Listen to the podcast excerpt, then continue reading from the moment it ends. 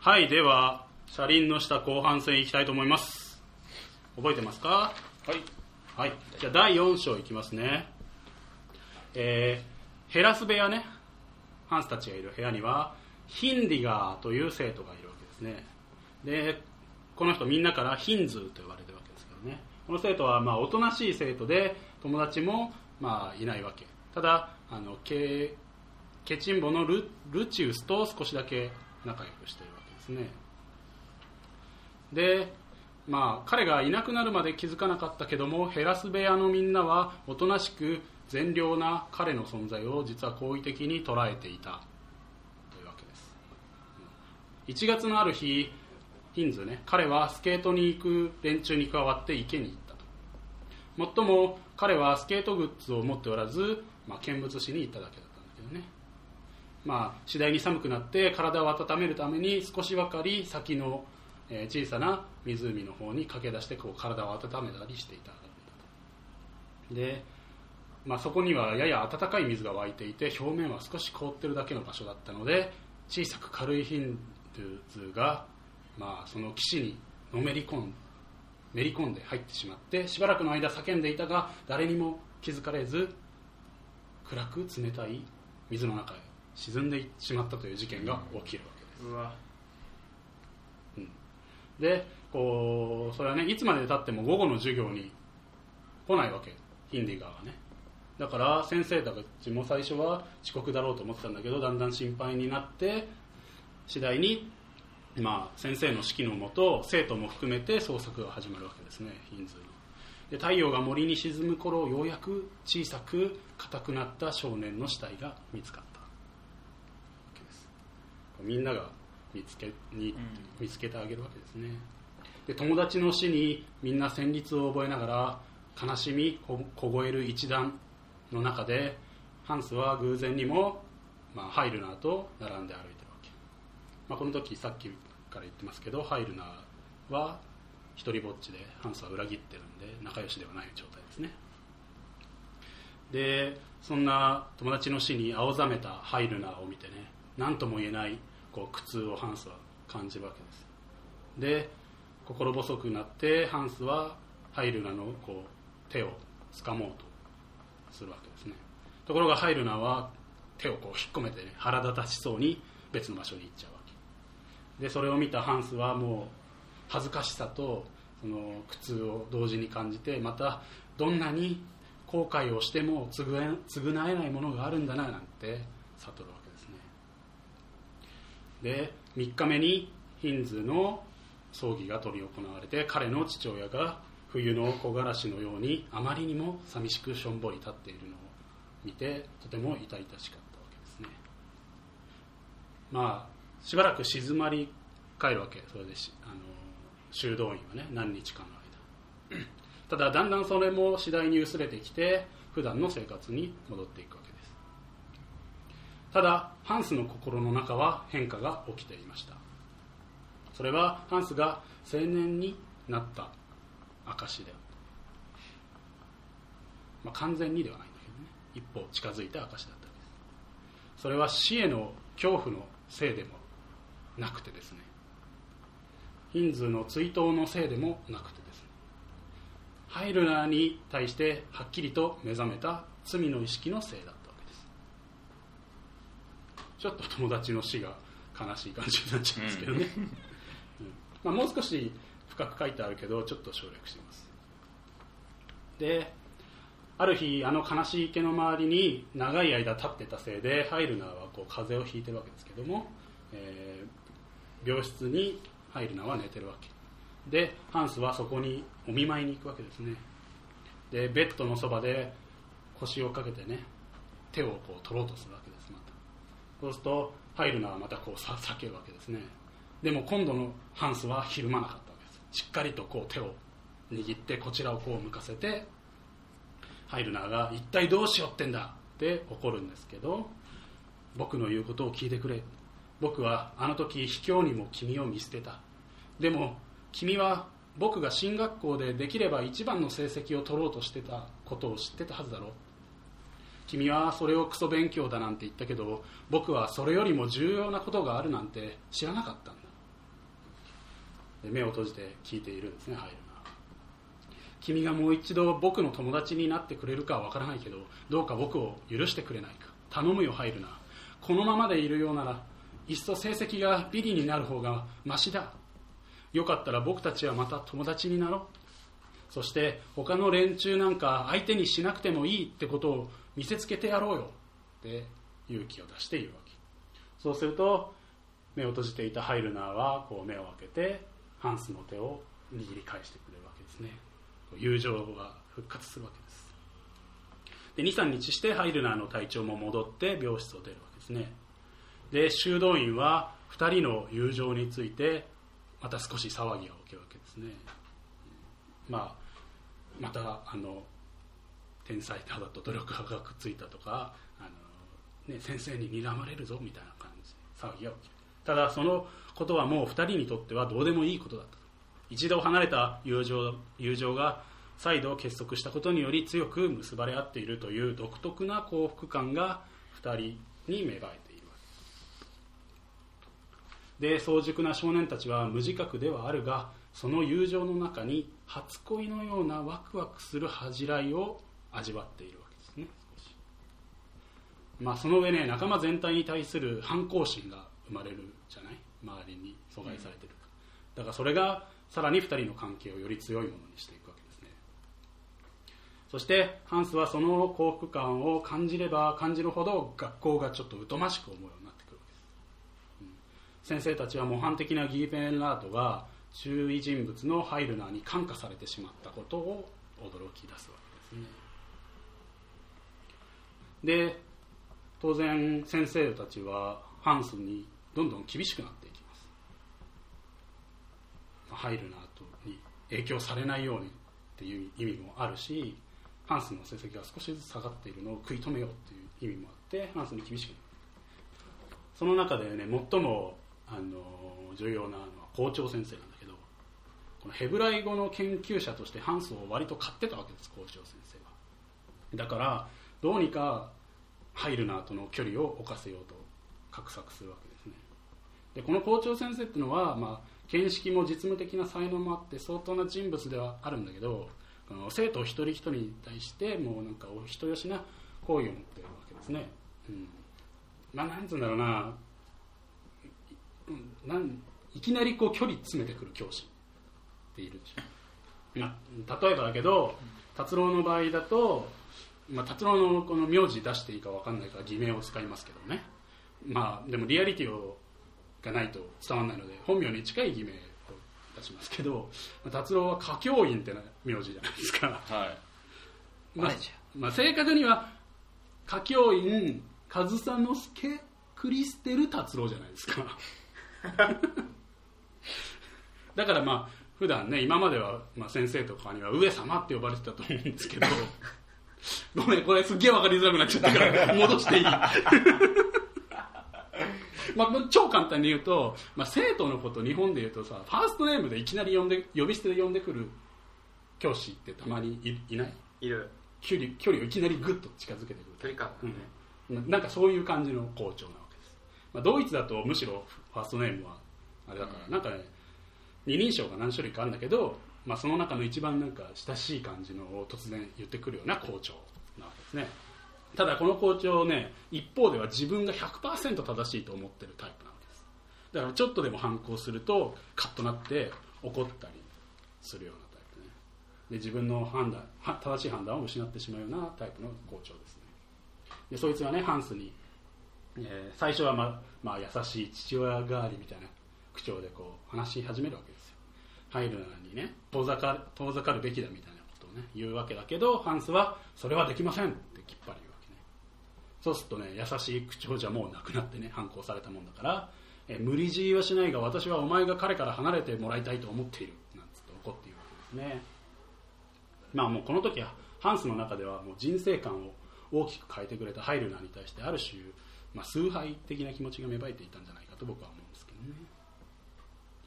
でハイルナーは次第に先生や仲間そして神の存在についてもこう批判的なことを言ったりするわけですね。でそのことで2人はさらに周りから孤立していくわけ、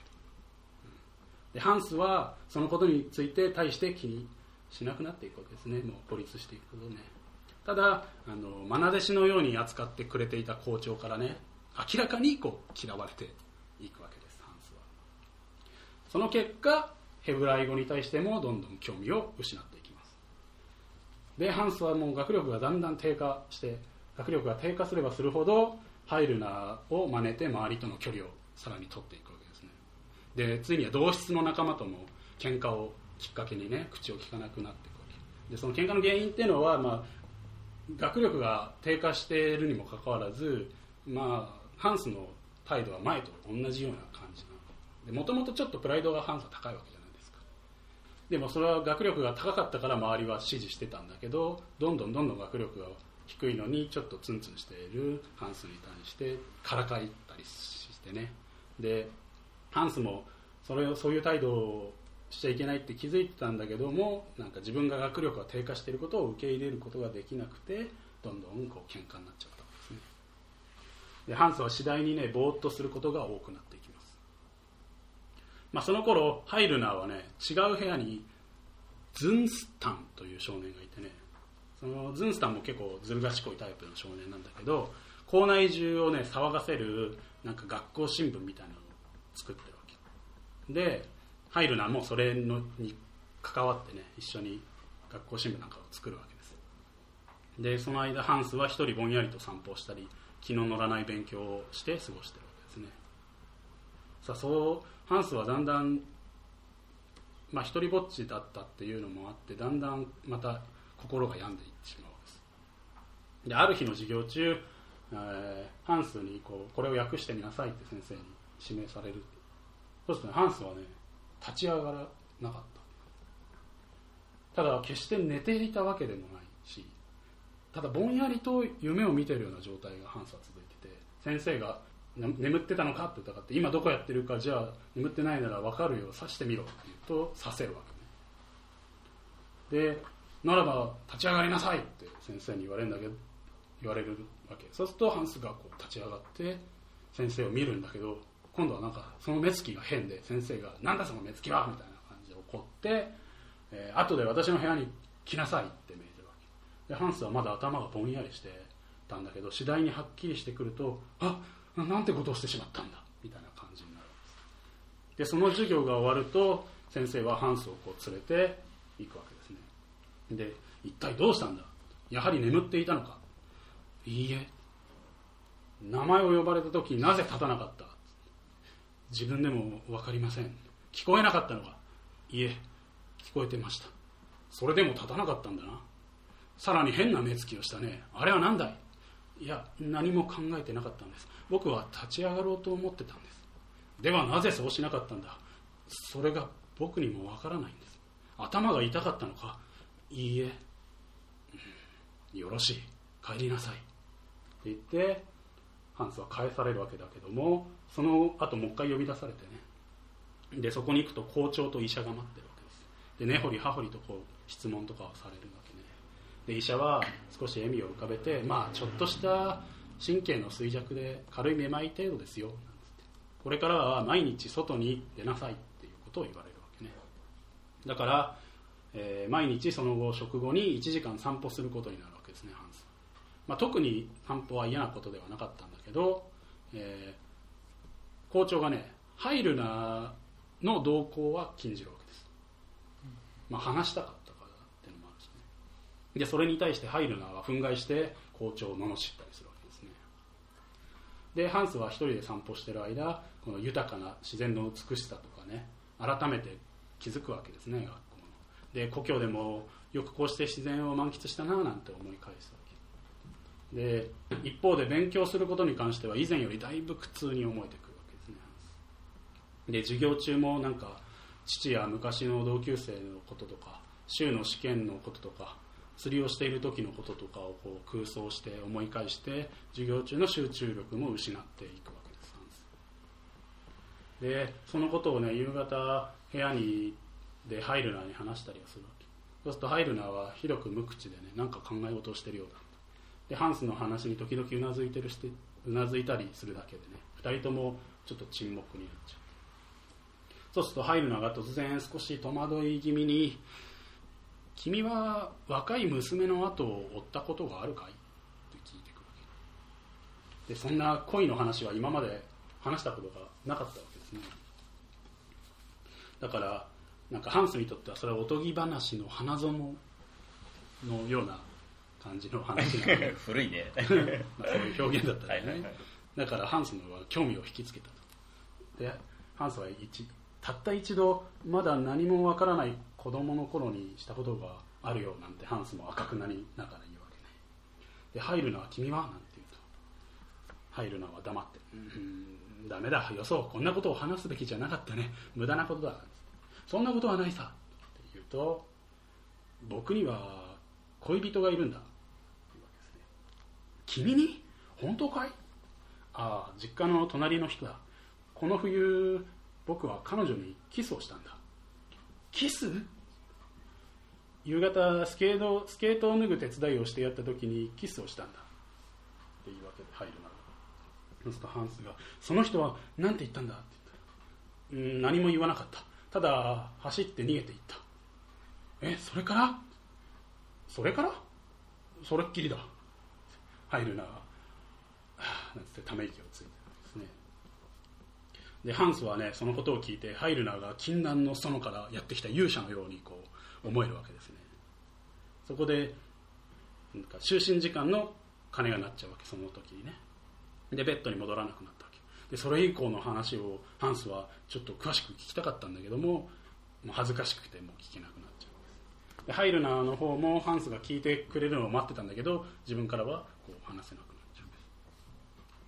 まあこれ別にハンスは嫉妬してたりとかってわけじゃないわけです。うん。普通に恋人っていうものに対して興味があるわけですねハンスでハイルナーはハイルナーでどうやらちょっと、えー恋をしたことを友達に相談したい感じだったのかもしれないですね、うん。まあ、一方ハンスの成績は悪くなるんですよ。どんどんどんどん。でその度先生たちは苦い顔をして校長は怒ってたとで周りがみんなハンスの成績が落ちているのを気づいている中ハイルナだけは全く気づいてなかったと。まあ、元より学校や成績に興味がないからね入るのは。ハンスがどんな成績だろうとあんま気に留めなかったというか気づきもしなかったんですね。でハンス自身ももう全てなるようにしかならないやみたいな感じになってて気にも留めなかった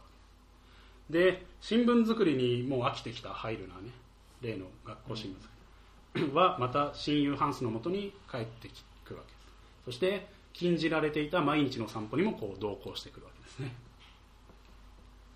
でねハイルナーが書いたその学級新聞のジョークはかなり辛辣なもので行き過ぎたこともあって2人はさらにさらに周りから嫌われていくわけです。そんな時に事件が起こります。事件の張本人はやはりヘルマン・ハイルナーですね。誰かがねハイルナーが禁止されてたハンスとの散歩に行ってることを校長にチクるわけですねでハイルナーが校長に呼び出しを食らいますで校長がね例のあの親しげな感じでね「お前は」って「お前はどうして?」みたいな感じで親しげな固有名詞というか二人称で言ってくるのも即座に「やめてくれませんか?」みたいなんで 断ってあの親友との交際を禁止する権利は誰にもないみたいな感じで言い放つでも校長とも言い合いですよ。激しい口論の末ハイルナーはもう3時間ぐらいその後も監禁されてさらにさらにきつくハンスと一緒に外出することを禁じられていくわけですね。でその日その翌日にねハンスがまた散歩の時間から帰って2時の授業に出るとハイルナーの姿が授業にはないわけです。これはヒンズーと時と同じだったわけですね。でもう3時からもう全生徒を挙げて捜索が始まります。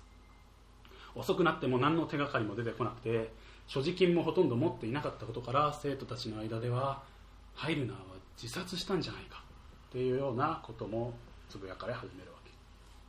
け。でハンスは事情を知ってるに違いないと思われてたわけですけどむしろ一番驚いて心配しているのは何も知らないハンスだったわけですね。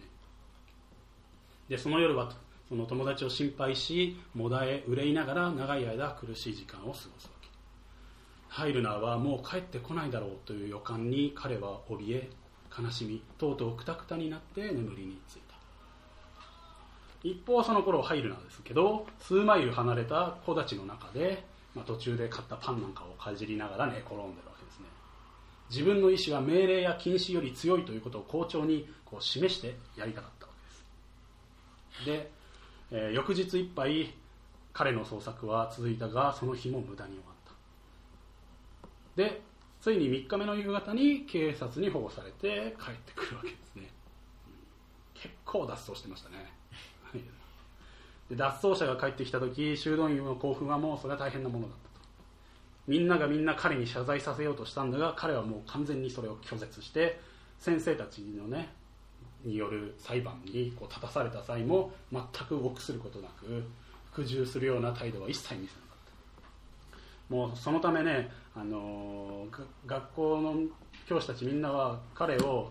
えー退学処分にはさせないつもりだったんだけども彼は退学処分を受けるわけです。そんなふてぶてしいと。どうにもならんということで。そしてその夕方父親と一緒に旅立ちハイルナーは二度と帰ってこないことになりました。親友ギーベンラートともわずかに握手をして別れを告げることができただけなのですね。しかも手紙なんかももう禁止されてハンスはもうハイルナーと会えないことになっちゃうわけですね。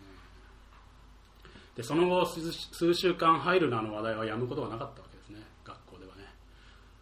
で時間が経つにつれいつの間にか彼を英雄視して語るようにもなってくる。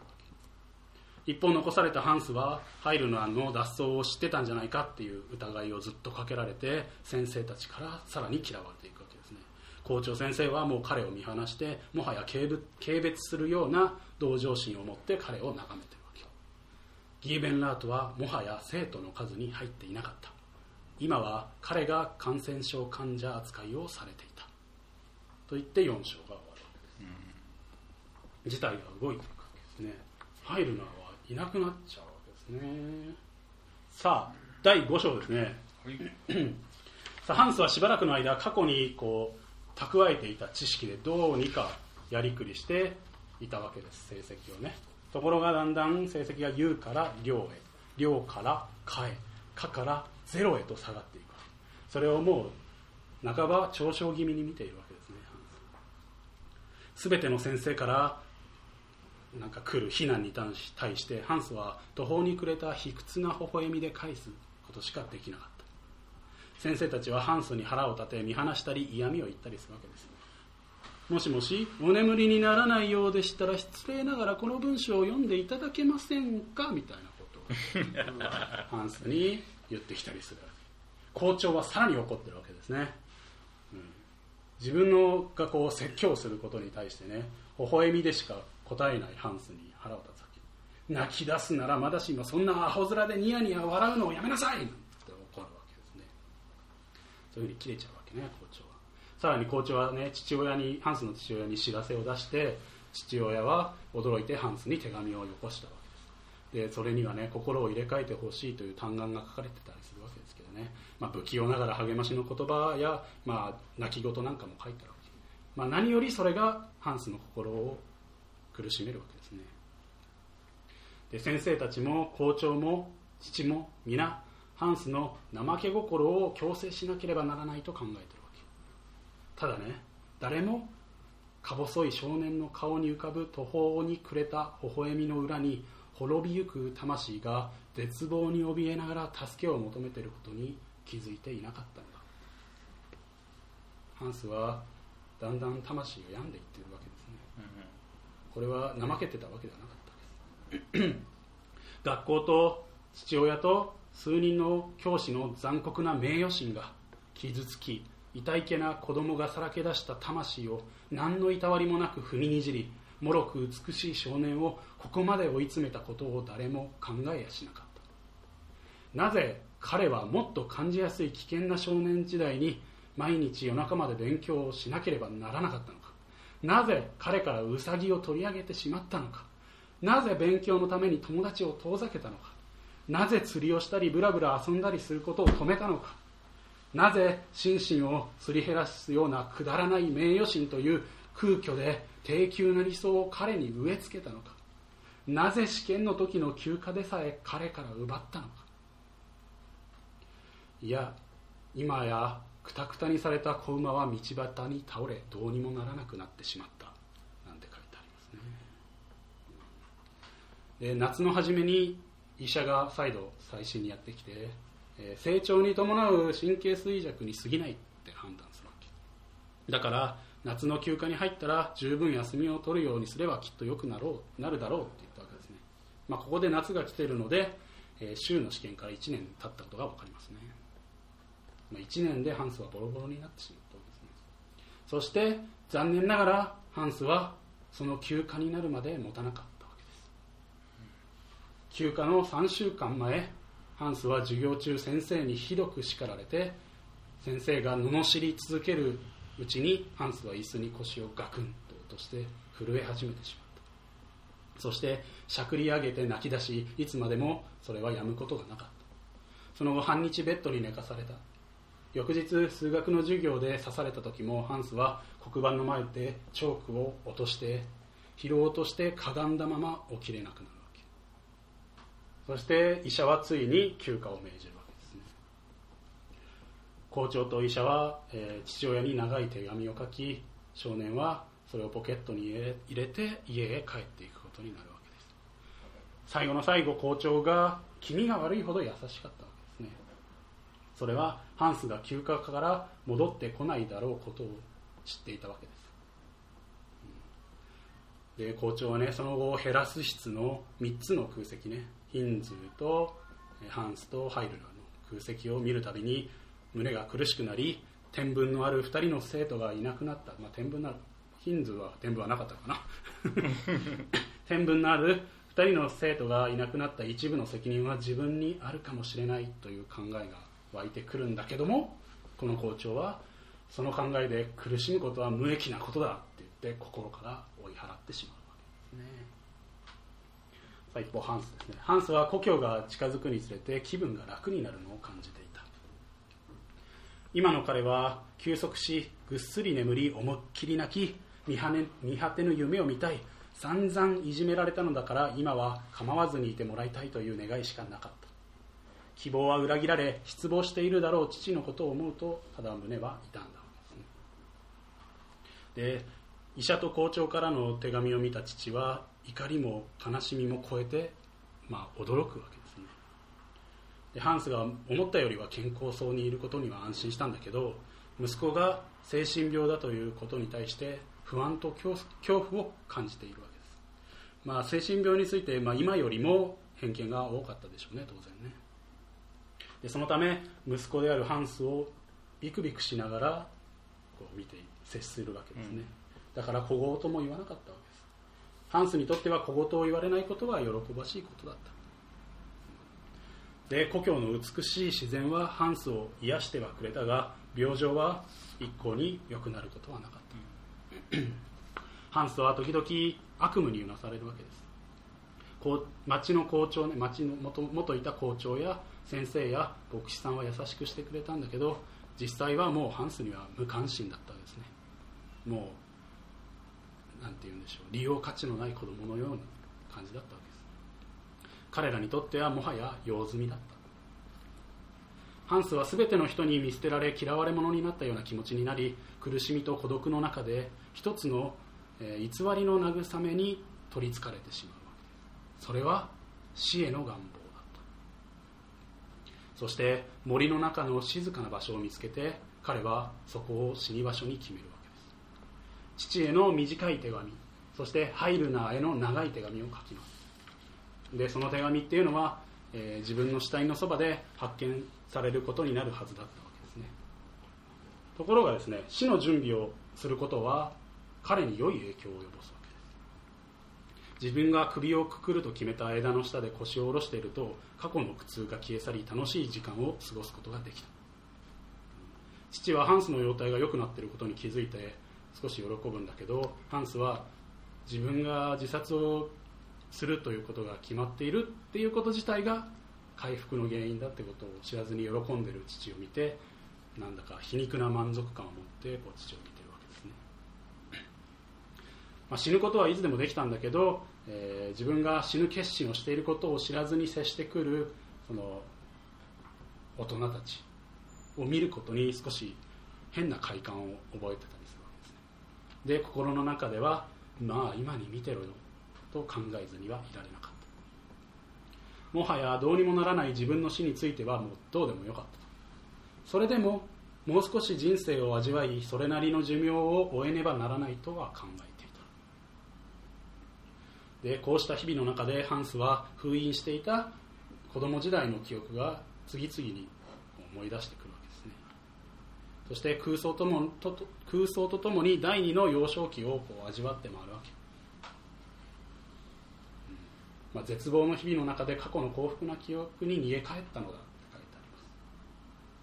す。で変わってしまった場所もあれば変わらない場所もあったり変わってしまった人もいれば変わらない人もいたんだけど昔ねあの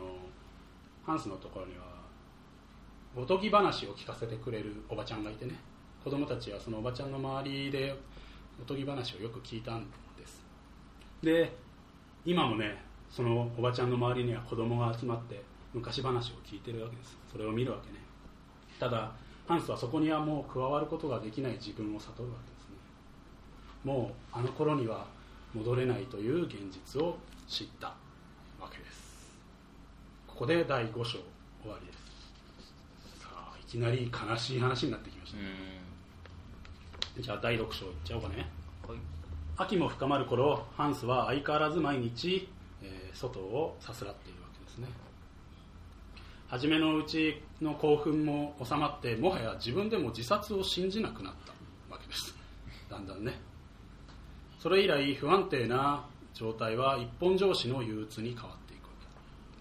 死への願望を持ちながら彼の若さはそれに逆らい粘り強く死にあ生に執着したため彼は苦悶していた。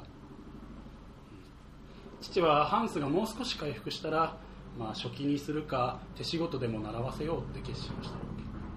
そろそろ本気で身の振り方を考えてやらなければならないなって父は考えてるわけですね。さて、えー町ではリンゴの収穫祭が始まり。この町はねリンゴをすごいいっぱいこう収穫してお酒に変えたりジュースに変えたりお菓子に変えたりする風習があるんですね。ドイツの。でねだから町の川にはたくさんのこの絞りかすとかが流れてどの路地にも果汁の匂いがあふれるわけ。で水車場では靴屋のフレイクおじさんもねこう絞り機を借りてハンスを手伝いに呼ぶわけですね。でみんな自分のリンゴジュースとかリンゴ酒をね作ってはこう振る舞い合うなんか賑やかなお祭りな感じなわけです。でハンスは気乗りしなかったんだけどフライクのところへ、えー向かう途中になんかいろいろ振る舞われてねリンゴ酒なんかももらってだんだん気分が良くなってねフライクのところに着いた頃はすっかり陽気な雰囲気によって上機嫌になってねジョークすら言うわけですハンスはね。でそんな明るいハンスを見てねフライクは実はすげえ驚いたんだけどそれを隠して陽気に彼を歓迎するわけです。でしばらくするとね違う町に住んでいるというフライクの姪子がやってくるわけです。で手伝い始めるわけ。その娘はエンマという名の18区の元気な子だった、まあ、年上の女の子ですね。温かみのある黒い目とキスしたくなるような可愛らしい唇、えー若さにあふれ、えー利口そうだった。とてもね信心深いかたかくななこの靴屋の親方の身内には思えなかったわけですね。でか彼女は属性の娘って感じだった。まあ現代風に言うとちょっと、えーギャルギャルっぽい。そうね。うん、普通の子だったと。でねシャイなハンスは急に恥ずかしくなっちゃってねエンマが来たから黙っちゃったわけです。陽気だったくせにね。でもねエンマは明るいからみんなにねこう分け隔てなく話しかけてお酒を隣の方にもらいに行ってはジョークを言ってまた帰ってきて笑って戻ってきて手伝うふりをして実は子供にリンゴをあげてキャッキャ賑やかそうに楽し楽しさを振りまくような存在なわけですね。でエンマはおじさんにハンスのことも聞いてたらしくていつも頭痛がするのはあなたですか？なんて聞いてくるわけ。でハハンスがねこうあそうやって返事もできないうちに他の人に話しかけられてその話の渦に巻き込まれていくでハンスはもうこっそり帰ろうとするわけね。でそうそうそっと逃げようとするんだけどフライクおじさんに捕まってこう絞り機のこうハンドルねを握らせるわけですね。でさあもう少し続けてもらおう。わしは仕事場に行かねばならないから、まあ、エンマが手伝ってくれるさなんつっていなくなっていくんですね。で絞り機のそばにはハンスとエンマの二人きりになるわけ。でもハンスはね照れもあってもう向きに歯を食いしばってもうがむしゃらにこう働くっていうことで 恥ずかしさをごまかすわけね。であーってこう必死にハンドルをこう回してるといきなりハンドルがグーッと重くなってあーなんだやべえと思って不思議そうに顔を上げるとエンマが甲高い声で吹き出すわけ。彼女はふざけて反対側にこうハンドルを回してたわけですね。でハンスが怒って逆側に回すとエンマはそのまた逆にこう回したりして、え若い娘は彼に笑いかけるわけ。でハンスもまあぎこちなくではあったんだけど少しって笑い返したわけですね。でエンマがあまりガツガツ働くのはやめましょうって言ってね飲みかけのコップをリンゴ酒の入ったハンスにこう渡してくるわけですね。でねハンスはねその一杯をねなんだか知んないけどアルコールが強くてそして甘いように感じた。なんつってますね。なんつってますね。飲み干した時胸が激しく鼓動し呼吸が苦しくなった。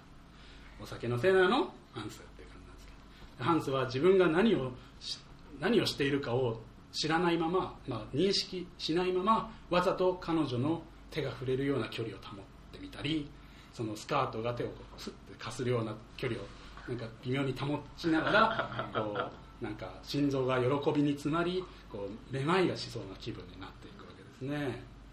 この辺男心なんとなくこうありますよね。わかる。うん。わかる。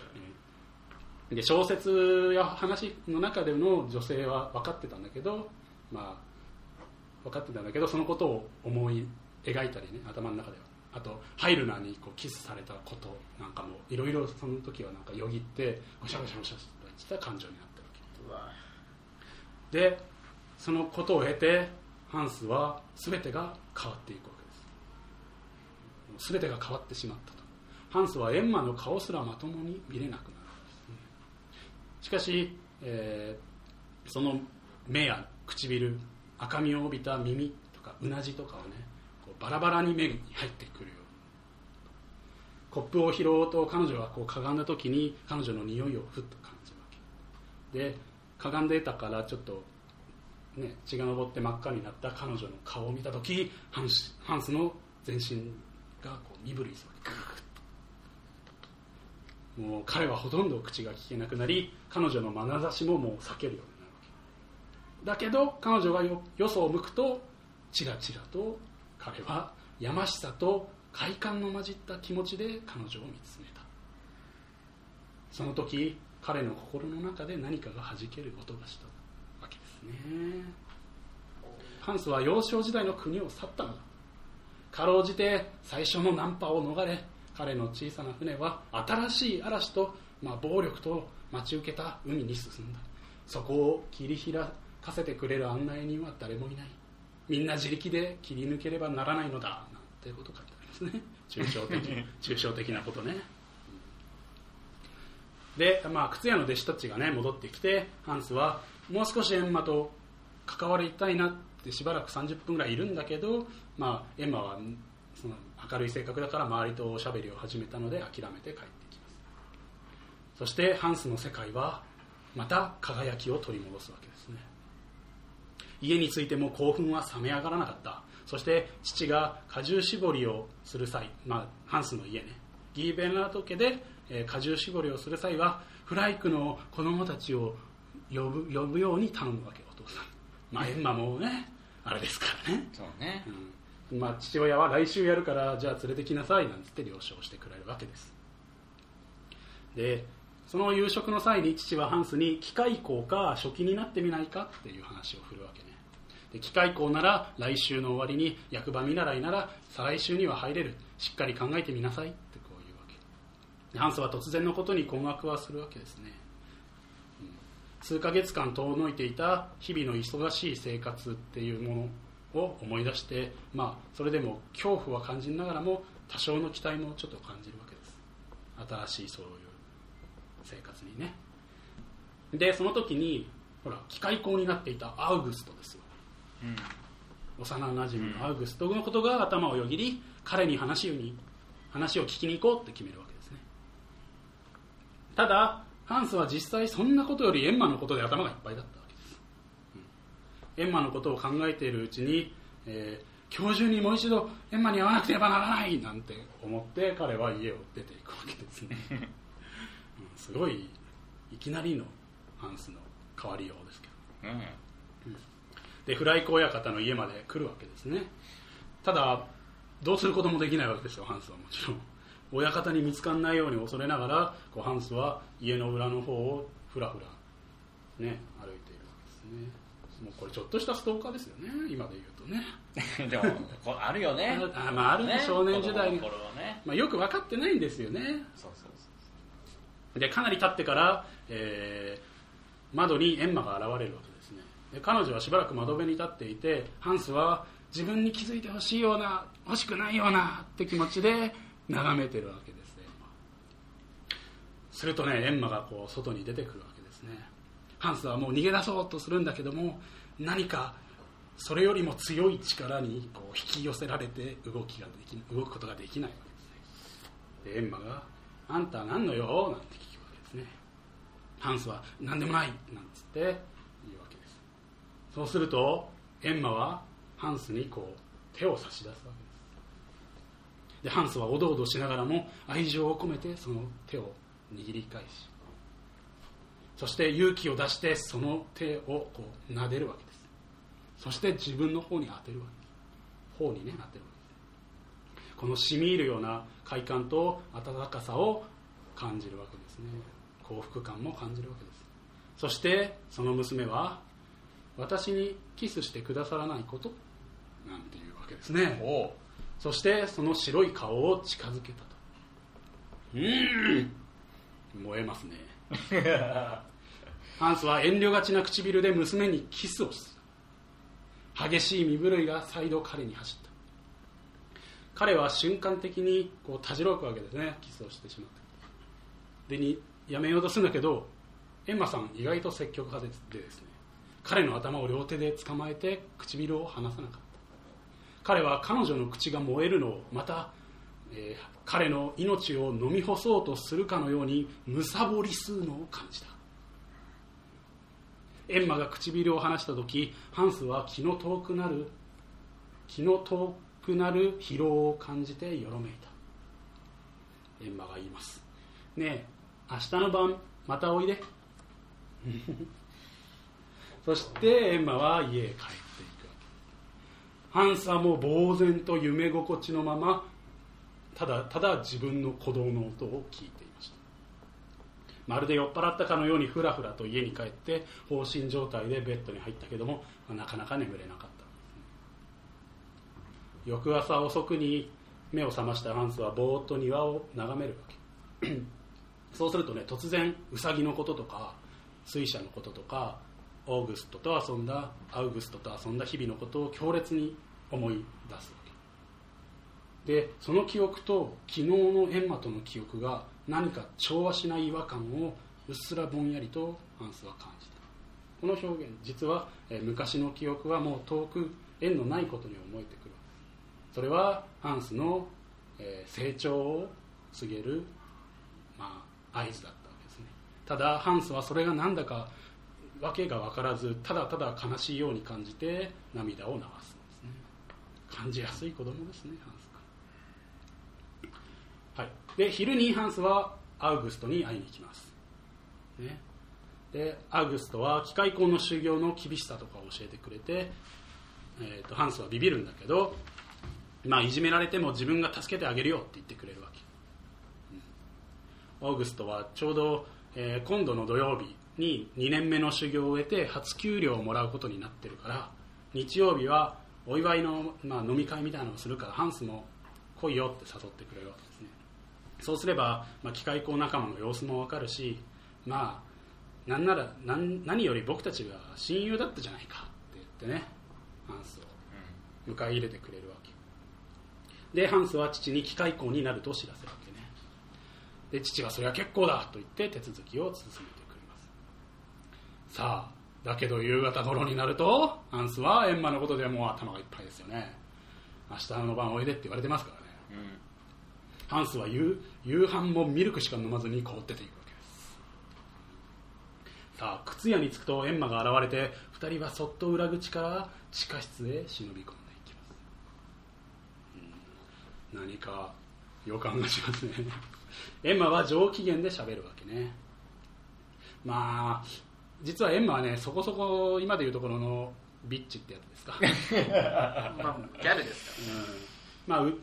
ビッチなので内気な少年はねちょっとした遊びには手頃な相手な感じだったあらあらあら。のかもしれないですね、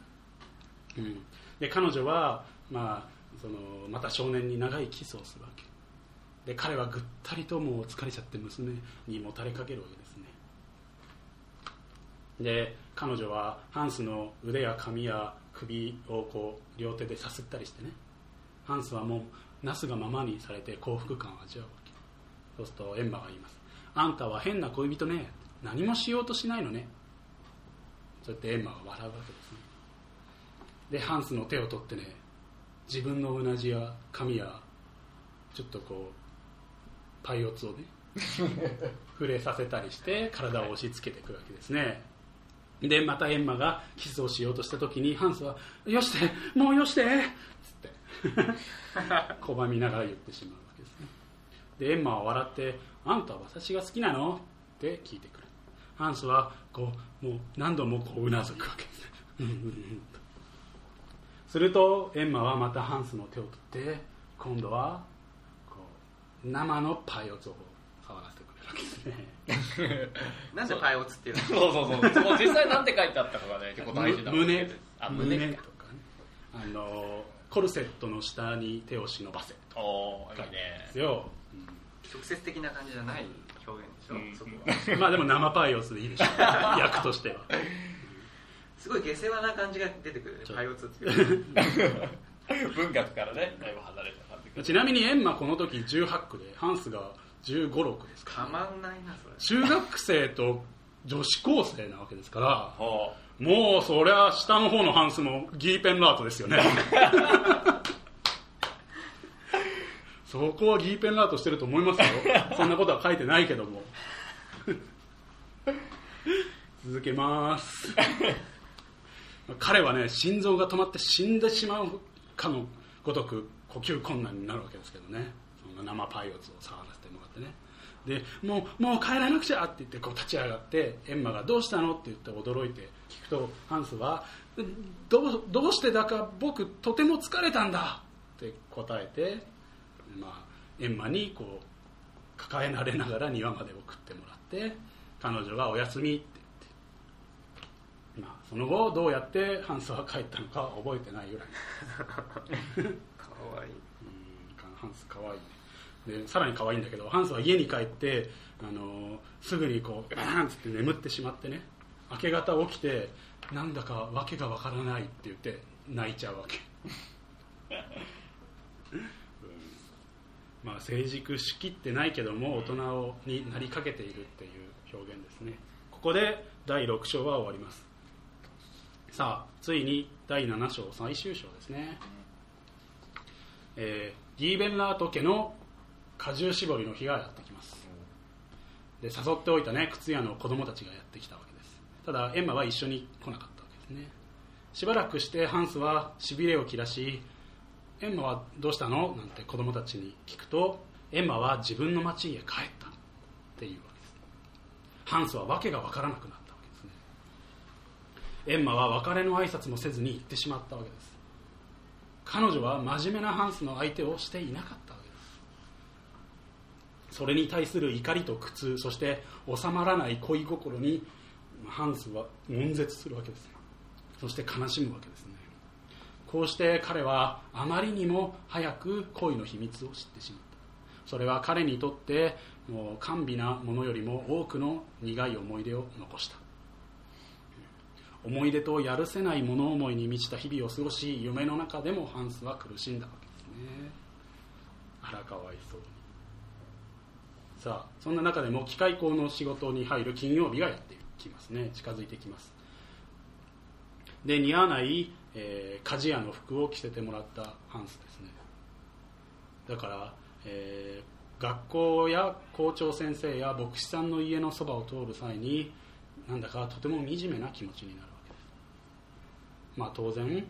あれほど苦しんだ勉強も自分への誇りも功名心も希望も何もかもが無駄になり結局は全ての仲間より一歩遅れてビリになってそういう弟子になる、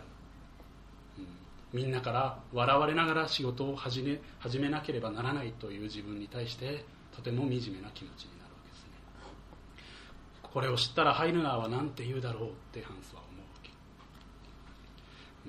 思うわけまあエンマと共に一切の望ましい人生の魅力がやってきてエンマと共に全てが去ってしまった。書いてあります。喪失感がすごい。それでも金曜日になるとハンスは少し、まあ、環境に嬉しい気持ちになったわけです。新しい環境だからね。で慣れない手つきで一生懸命働くわけです。ハンスなりにどうやってやればうまくヤスリをかけられるかを試してみたりね、まあ、とにかく自分の手であの目に見える何かが出来上がっていく役に立つものが出来上がっていくっていう喜びをハンスは感じるわけですね。で、まあ、厳しい親方だったけどもアウグストにはこう励ましてもらえるし、まあ、なんとなくそやだったけども温かい職人たちに囲まれて、まあ、ハンスはくたくたになるまで働くわけです。で休み時間になって偶然昔のね学校の同級生のね今は証人見習いかなんかになっているやつらに見つかってねそいつらがやってきて「えー修試験場前や」なんてバカにされ場前やってのはまあ機械工みたいな感じ修試験は、まあ、あの受けた試験の、ね、修試験場前やとバカにされたりするわけですけどね。で家に帰ると体はもうボロボロだったけど父親はまあ上機嫌だったと。で翌日はもう両手がねもうヒリヒリと豆がひどくなってて傷んでるわけですよ、うんでねなぜか親方は不機嫌でね些細なことをきっかけに罵ったりされるわけですね。でアウグストはやはり励ましてくれたが、まあ、ハンスはたまらなく情けない気持ちでこうなかなか過ぎない時間を気にしながらもうやけくそ気味に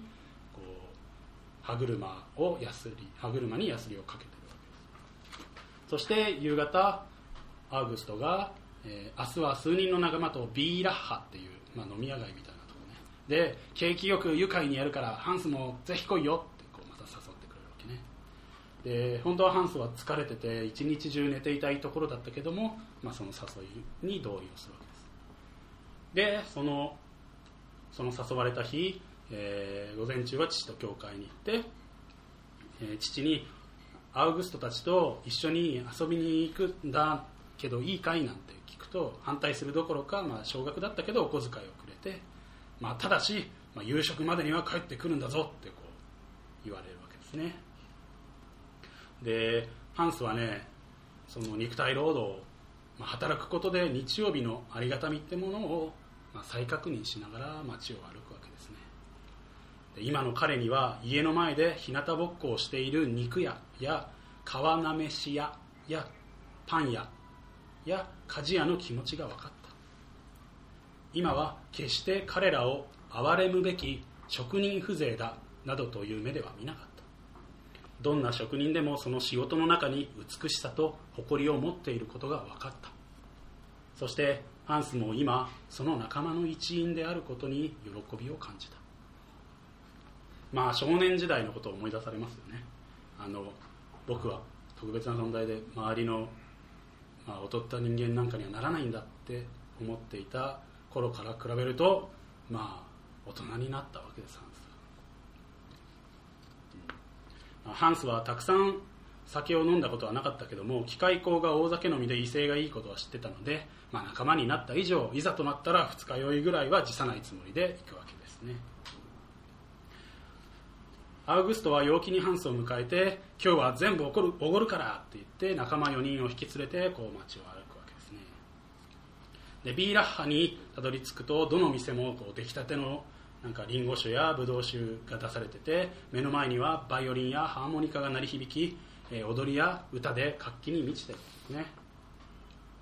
でハンスもねアウグストからもらった葉巻をね平気をよ沿って吸ってみたりとかお酒を飲んで、えー仲間たちにこう、まあ、だいぶ盛られたバカ話をね されてねそれを楽しんだりとか、するわけですね。そういったバカな話をみんなで出し合ってアウグストもハンスもまるで一人前の職人気取りで楽しむわけですね。こういうふうに陽気な日曜日を待ってそれを存分に楽しむことを心得ている人たちと一緒にいることは悪くなかった、うん。ハンスにとって一緒に笑い時には思い切ってジョークを言うことは素敵なことだった。また周りの職人たちを真似てビールをこう飲み干してコップをテーブルにガーンって置いて「姉さんもう一杯!」と叫ぶのは自分が男らしいように思えた。わけですね。で3軒目の店に入るときにはもうハンスはビールを3杯ぐらい飲んでるわけです。ハンスはもう少し酔ってて自分が夢の中にいるような心地よい気持ちになり、えーだいぶ気持ちも大きくなってるわけですね。でその3軒目のお店ではちょっと今までよりアルコール度数の高いなんか強めの瓶ビールがこう出てきてそのハンスはそれを二口三口飲んだんだけどああさすがにこれ1本全部飲めるかななんて分からなかったんですけどもね。その間も仲間たちがこのブドウ畑祭りとか旅稼ぎなどの話でねいいろいろ恐ろしいほどほら話でこうしてきてくれてハンスもオーガストも笑いが止まらないわけですね。楽しい宴会なわけです。しかしそんな中急に彼は具合が悪くなるわけですね、まあ、酔ってる。酔ってですけど。テーブルもコップもぼんやりとこう溶け合ってどうにか話し声や笑い声がピークに達すると一緒にハハハハハって言ってみたりとかするのでだん。だん精一杯になってくるんですねで周りが何を言ったかもうすぐに忘れてしまったけども、まあ、乾杯なんて「はい」を合わせる時には、まあ、一応一緒にやったりしてるわけ。で1時間もそうやって過ごしているとふと気づくと自分のビールが空になっていることに気づく。そうするとアウグストが来て「おなかなかやるね。もう一本やるかい?」なんて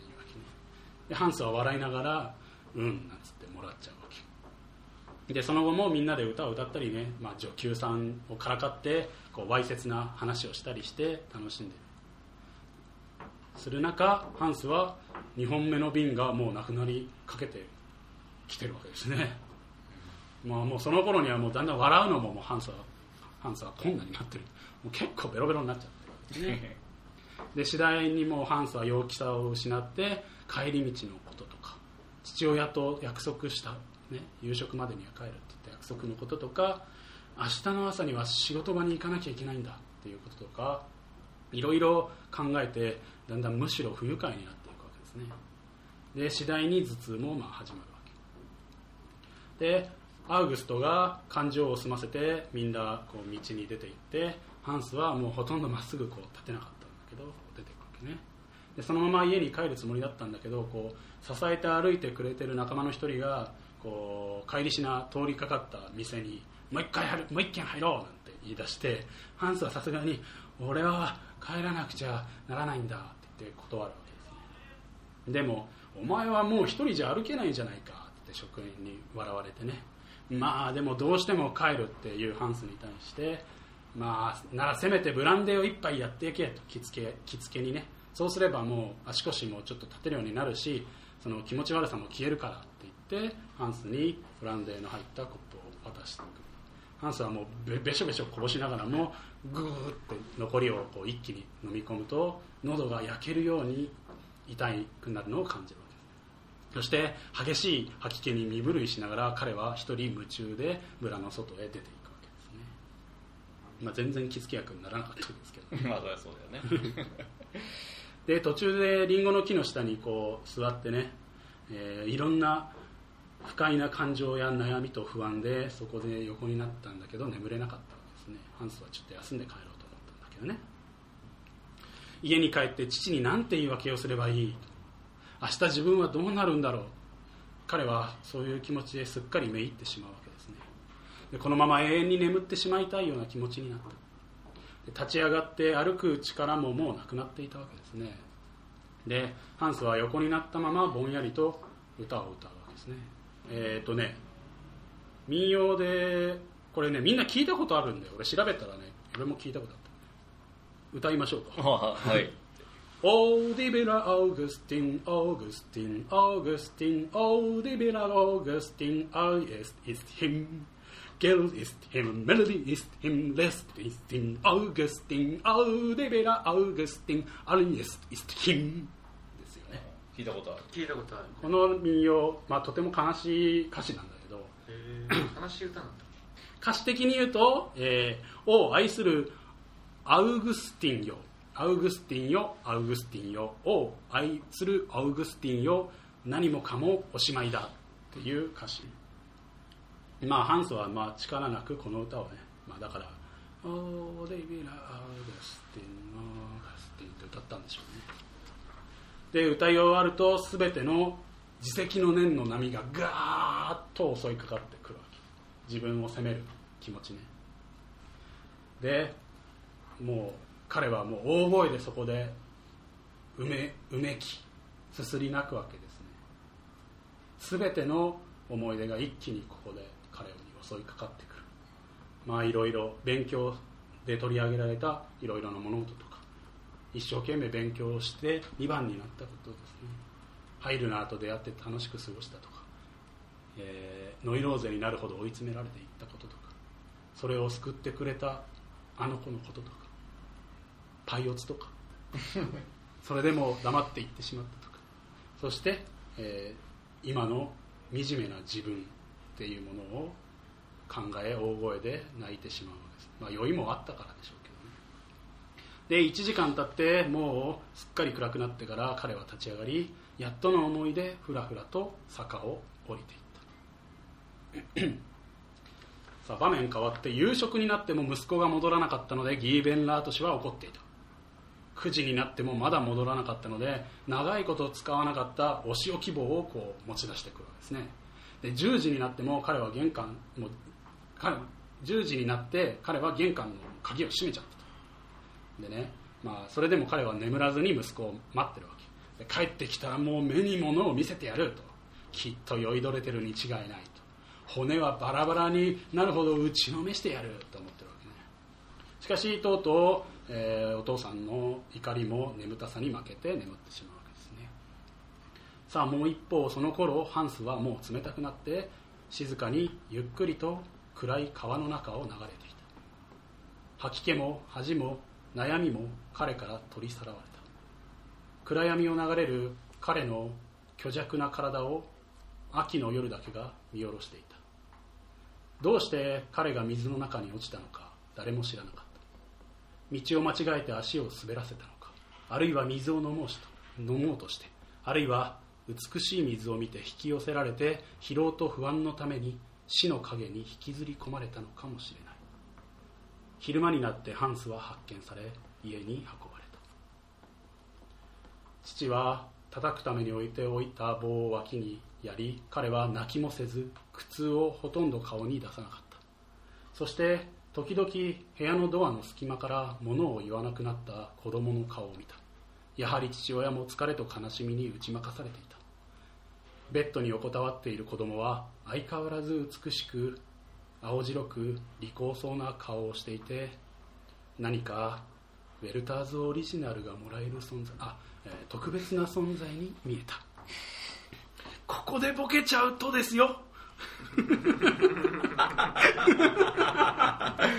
ごい。はい。大事なところに埋葬の時ハンス・ギーベンラートは再び町の有名人となった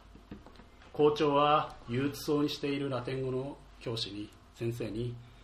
あの子は過去に例のない最も優秀な生徒でこんな不幸な出来事を見るのは辛いことだと言った。悲しみに暮れる父にフライク親方は言った。本当に辛いことじゃギーベンラートさん。わしもあの子を可愛がっていた。わけがわからないとギーベンラートはため息をついた。靴屋は墓場の門を出ていく先生たちを指してこう言った。あの連中もあの子をこういう羽目に落とす手伝いをしたんじゃ。何？どういうことだ？一体どういうことだ？というギーベンラートにいやもう何も言うまい。あんたとわしも多分あの子のためにいろいろと手抜かりをしてきたんじゃ。そうは思いませんかな。小さな町の上にはのどかな？青い空が広がっていた。